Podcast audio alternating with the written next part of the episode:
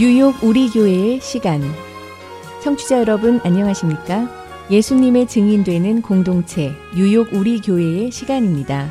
지금 이 시간은 뉴욕 우리 교회의 조원태 담임 목사님의 설교 말씀을 들으시겠습니다.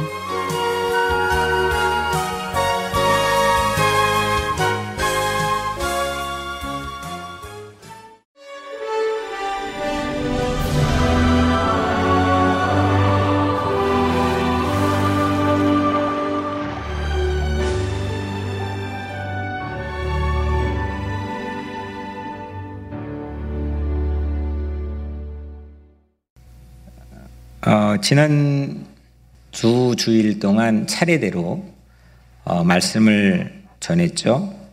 안정과 혁신 사이에서 민수기 26장 51절 말씀으로 전했고요. 어, 그리고 지난주 두 번째는 하나와 부흥 사이에서 사도행전 2장 41절 말씀으로 전했어요. 그 애, 애당초는 이런 계획이 아니었거든요. 예, 그런데 그분의 인도하심은 또 사이 시리즈로 낯선 길을 또 걷게 하시네요. 예, 사이, 사이, 뭐 영어로 하면 between, 예, 중간에 사이에 뭔가 끼어 있다는 거죠. 애매하다는 겁니다. 예, 물론 이 둘 사이의 지점 자체는 분명하기 때문에 언뜻 보면 명확해 보이지만 사실 우리 삶이라는 게 애매할 때가 많거든요. 들여다보면은 혼란스러울 때가 참 많아요. 그렇게 애매하게 이 사이, 음, 안정, 혁신, 이 사이에 끼어 있고, 하나, 하나의 가치와 또 부흥의 가치라는 것 사이에 끼어 있는, 아니면 그냥 중간에 끼어 있는 것 정도가 아니라 아예 그냥 내 삶이 한쪽으로 편향되어 버린, 에, 그렇게 때론 우리 자신도 모르는 사이에 예, 조금 고장나 버린 그런 우리를 만져주시는 그런 하나님의 손길이 이 사이 시리즈에 어, 되어지길 바랍니다. 음. 오늘은 참, 참 쉽지 않는, 저, 저로서도 힘든 이 정의와 사랑 사이에서 그런 주제입니다. 정의와 사랑 사이에서. 호세아 11장 8절 한 절이죠. 이 정의, 사랑, 큰 주제잖아요. 그런데 성경 안에서 하나님을 계시해 주신 이 말씀 안에서는 하나님을 우리가 어떻게 알 수 있는 수많은 사람들의 안내를 받고 있잖아요. 근데 하나님이 누구시냐? 그 성경이 계시해 주시는 안내에 따르면 큰 두 개의 수레바퀴, 그뭐 굳이 그렇게 표현해도 될지 모르겠지만 하나님의 거울, 하나님 비춰진 하나님의 성품, 그게 정의와 사랑입니다. 이건 제 말이 아니고 지난 2000년 기독교 역사에서 모두가 거의 합의한 네, 정의와 사랑. 우리는 이 정의와 사랑, 하나님의 성품을 나타내는 양대 기둥 사이에서 정의와 사랑이 채워지지 못해서 때로는 아파하고, 우리가 아파하고, 상처를 받기도 하고, 또 우리가 인식하지 못하는 사이에 이 정의와 사랑 사이에서 누군가를 아프게 하며 살기도 합니다. 어느 쪽이든 우리 삶이라는 게 이제 그런 연약함을 내포하고 있다고 저는 생각을 합니다. 이걸 두 개를 조금 멋있게 좀 조화시켜 표현해 보자면 정의에 충실한 사랑, 또 거꾸로 사랑이 가득한 정의, 뭐 굳이 요즘 표현으로 하자면 따뜻한 정의, 이게 과연 가능할까요? 뭐 저로서는 말씀을 준비하며 스스로 성찰하고 들여다보면서 이게 과연 내 안에서 이렇게 목회하고 이렇게 사역하는 게 과연 가능할까? 또 우리 어떤 인간의 어떤 각자 삶의 안에서 사랑과 정의가 같이 균형을 이루면서 함께 공존하는 게 가능할까? 대부분의 아주 오래된 학자들은 상충되고 상당히 실제적인 현실에서는 배타적이고 같이 공존하기가 매우 어려운 그런 두 가지 주제로 이야기를 하기도 합니다. 지난주 저는 누군가 한마디로 참 마음이 아팠던 순간이 있었어요. 이런 내용입니다. 그걸 그대로 워딩으로 옮기진 않겠지만 이런 겁니다. 뭐 100년 전 일 따위로 무릎 꿇어야 할 필요 있겠나?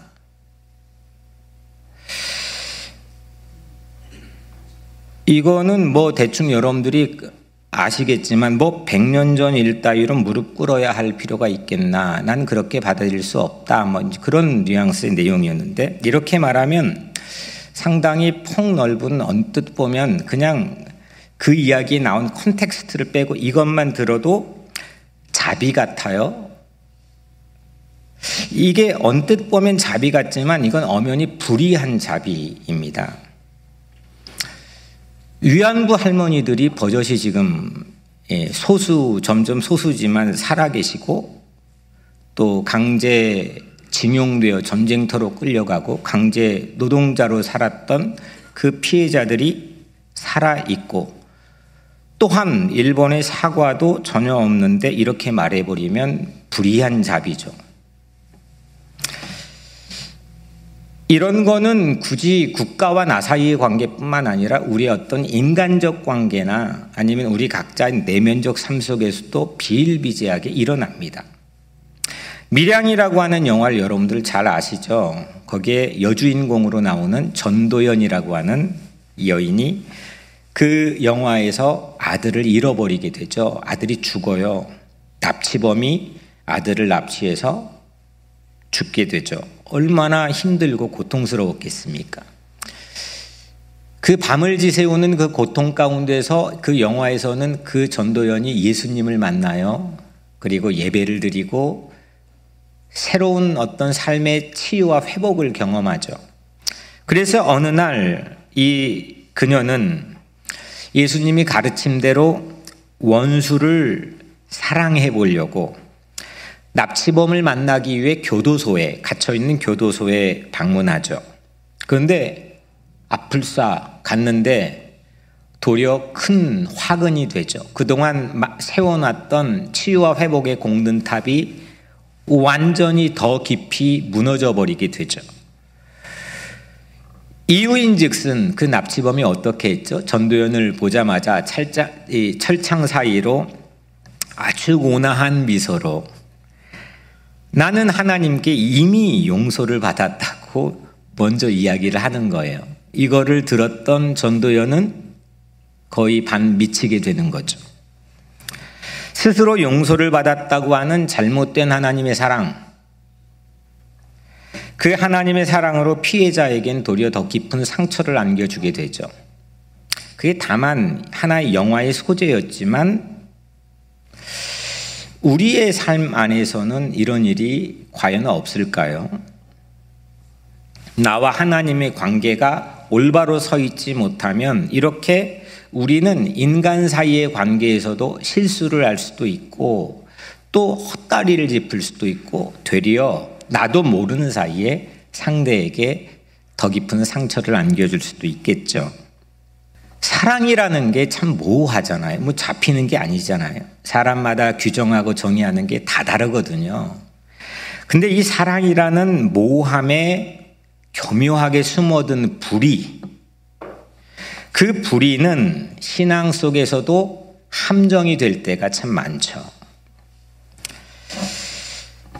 이렇게 피해자를 배려하지 않는 사랑, 그 사랑은 무기가 되고, 무서운 무기가 되고, 거꾸로 사랑이 없는 정의, 따뜻함이 전혀 인간미가 없는 정의, 그런 정의는 김 빠진 사이다처럼 그냥 말만 현란한, 아무것도 이루지 못하는 자중질환에 빠지는 그런 정의가 전 된다고 생각합니다. 이렇게 정의이든 사랑이든 같이 공존하고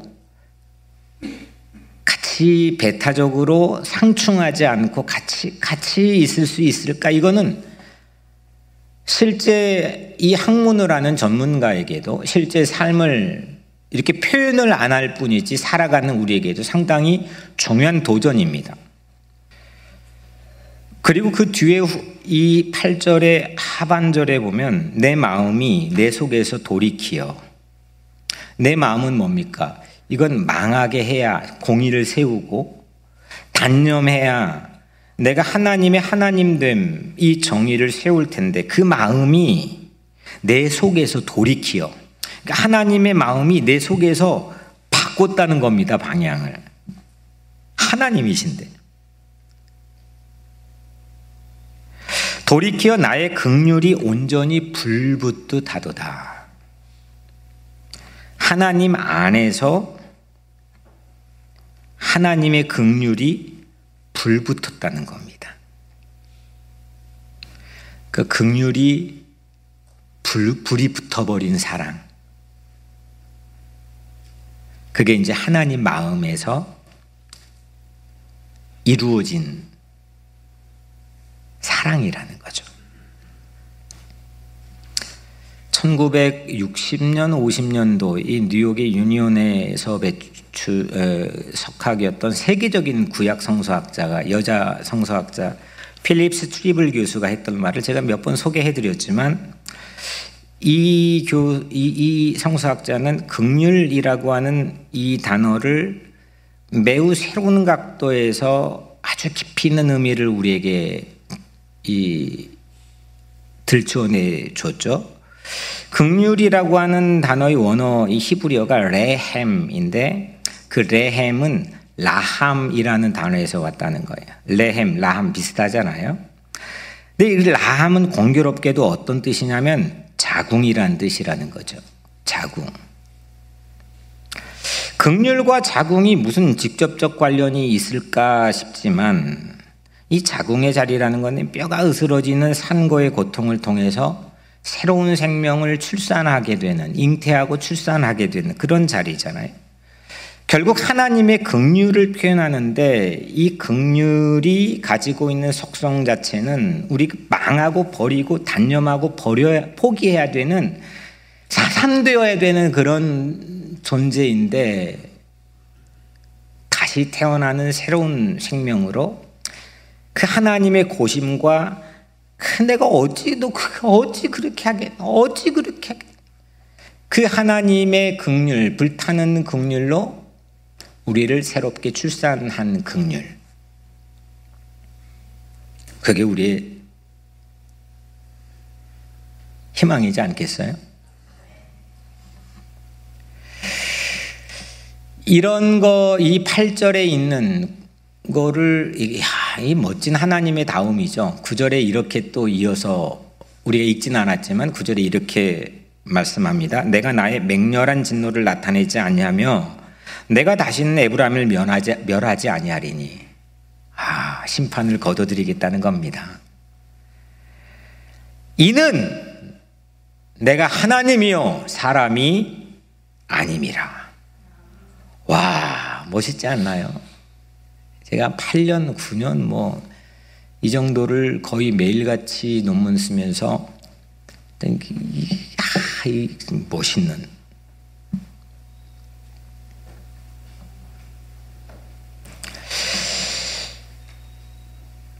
도저히 버릴 수 없는 까닭은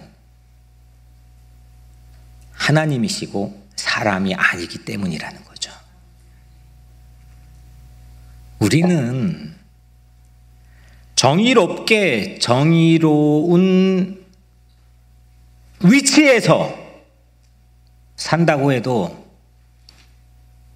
매너리즘에 빠지고 내 편향적인 정의일 때가 있고 사랑한다고 하는데 서두에 언급한 것처럼 불의한 자비와 사랑을 이야기를 내 편향적으로 할 때가 참 많거든요.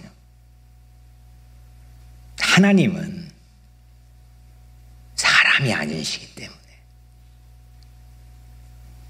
이 정의와 사랑 사이에서 우리를 살리기 위해 자녀된 우리를 살리기 위해 불타는 긍휼을 가지고 자신의 마음 속에 마땅히 있어야 될 방향을 돌이켜 가지고 우리 사랑한다는 거죠.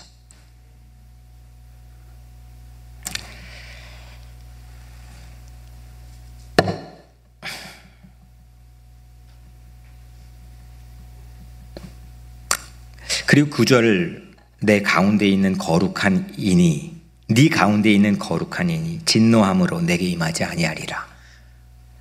하나님은 이미 내렸던 심판을 거두시겠다는 거죠.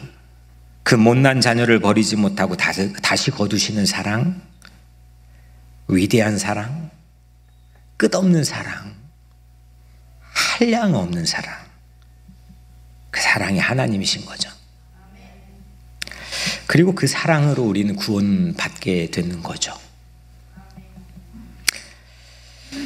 하나님의 정의와 사랑, 이 양쪽에 있는 수레바퀴, 정의의 수레바퀴, 사랑의 수레바퀴가 한쪽이 조금만 커도요, 같이 밀었는데 엉뚱한 곳으로 가거든요, 한쪽으로만.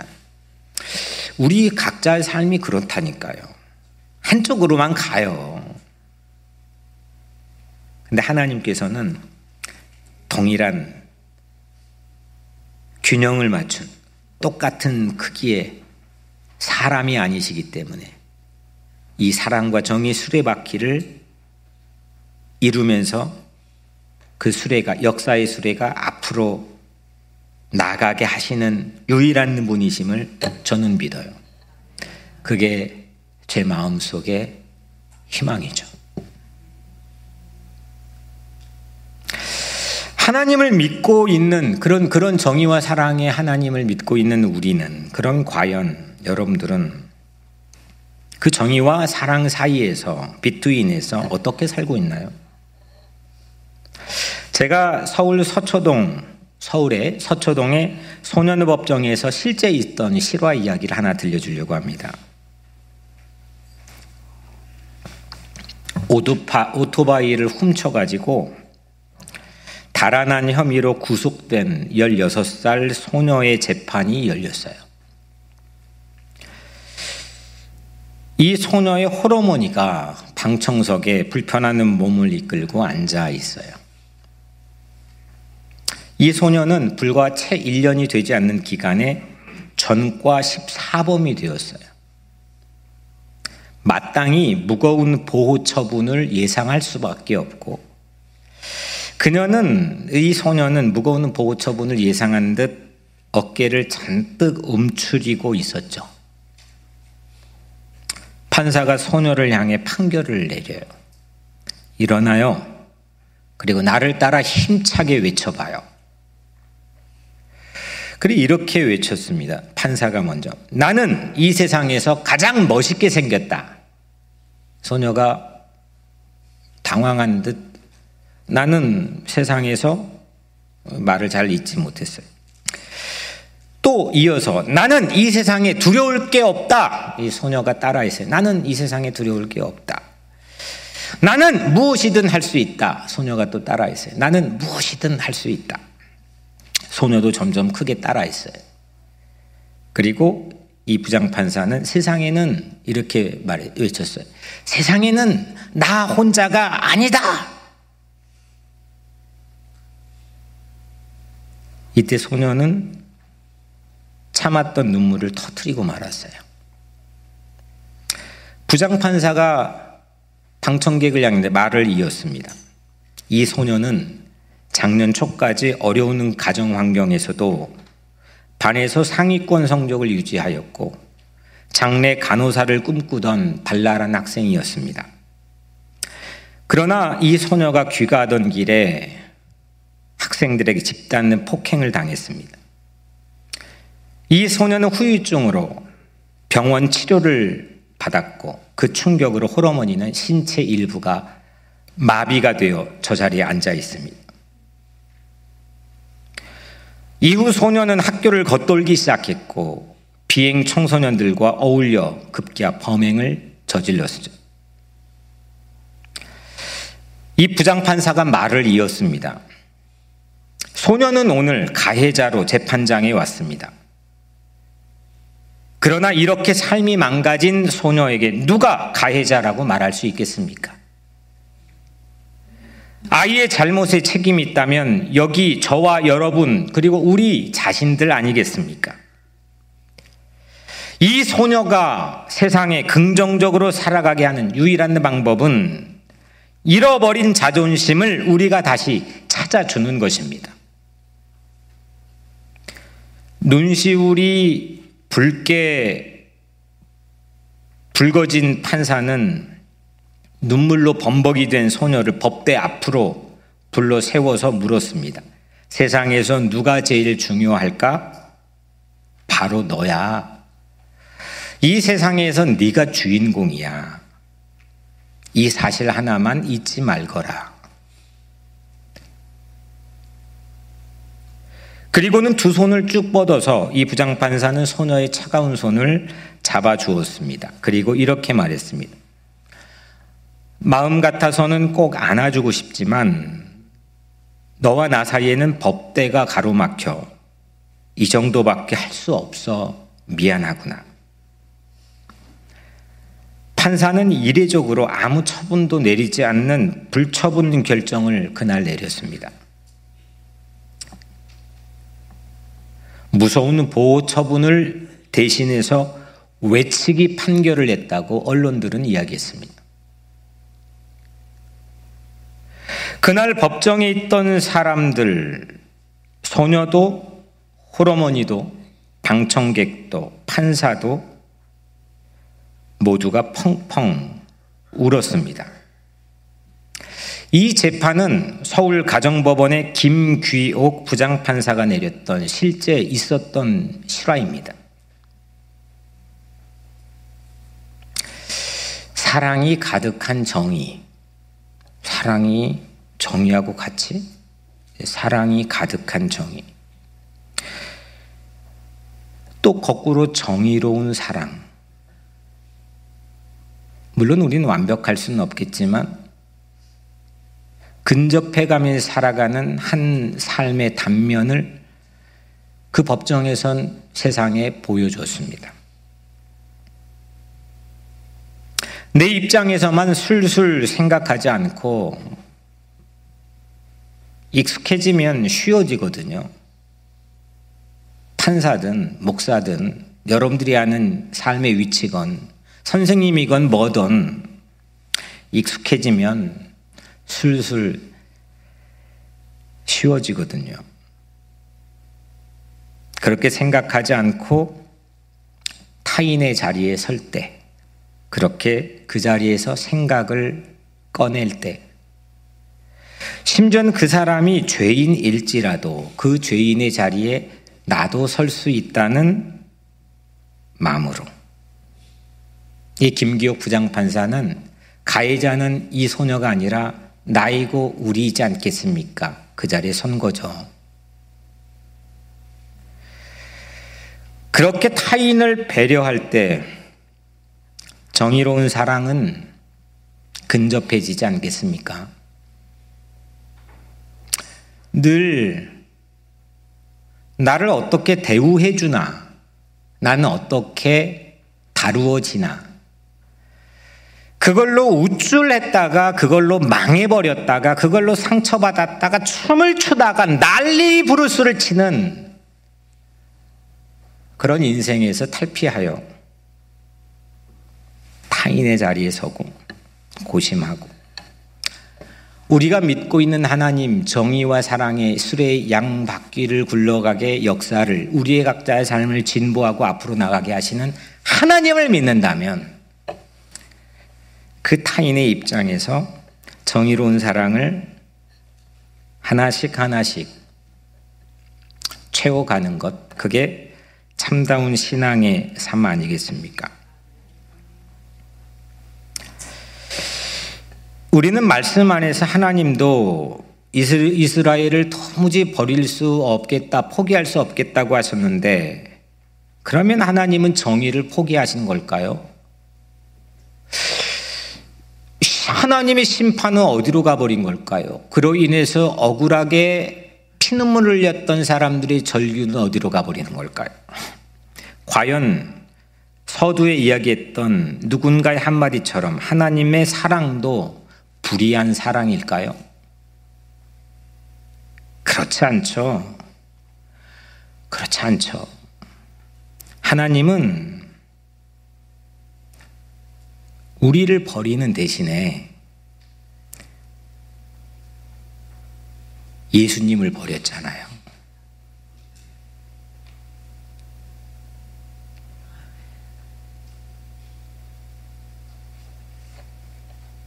예수님을 버림으로 하나님의 정의를 세우셨잖아요. 예수님 자신이 버려지는 십자가 위에서 이렇게 외치셨잖아요. 나의 하나님, 나의 하나님, 어찌하여 나를 버리시나이까? 오늘 읽은 호세아의 11장 8절에 네 차례 반복된 하나님의 어찌, 어찌, 어찌 내가 너를, 어찌 너를, 어찌 너를, 그 어찌를 위해서 예수님의 어찌, 어찌하여 나를 버리시나이까? 예수님의 어찌가 하나님에게 필요했던 거죠. 우리를 버리지 않으시려고 예수님을 버리신 그분의 정의와 사랑.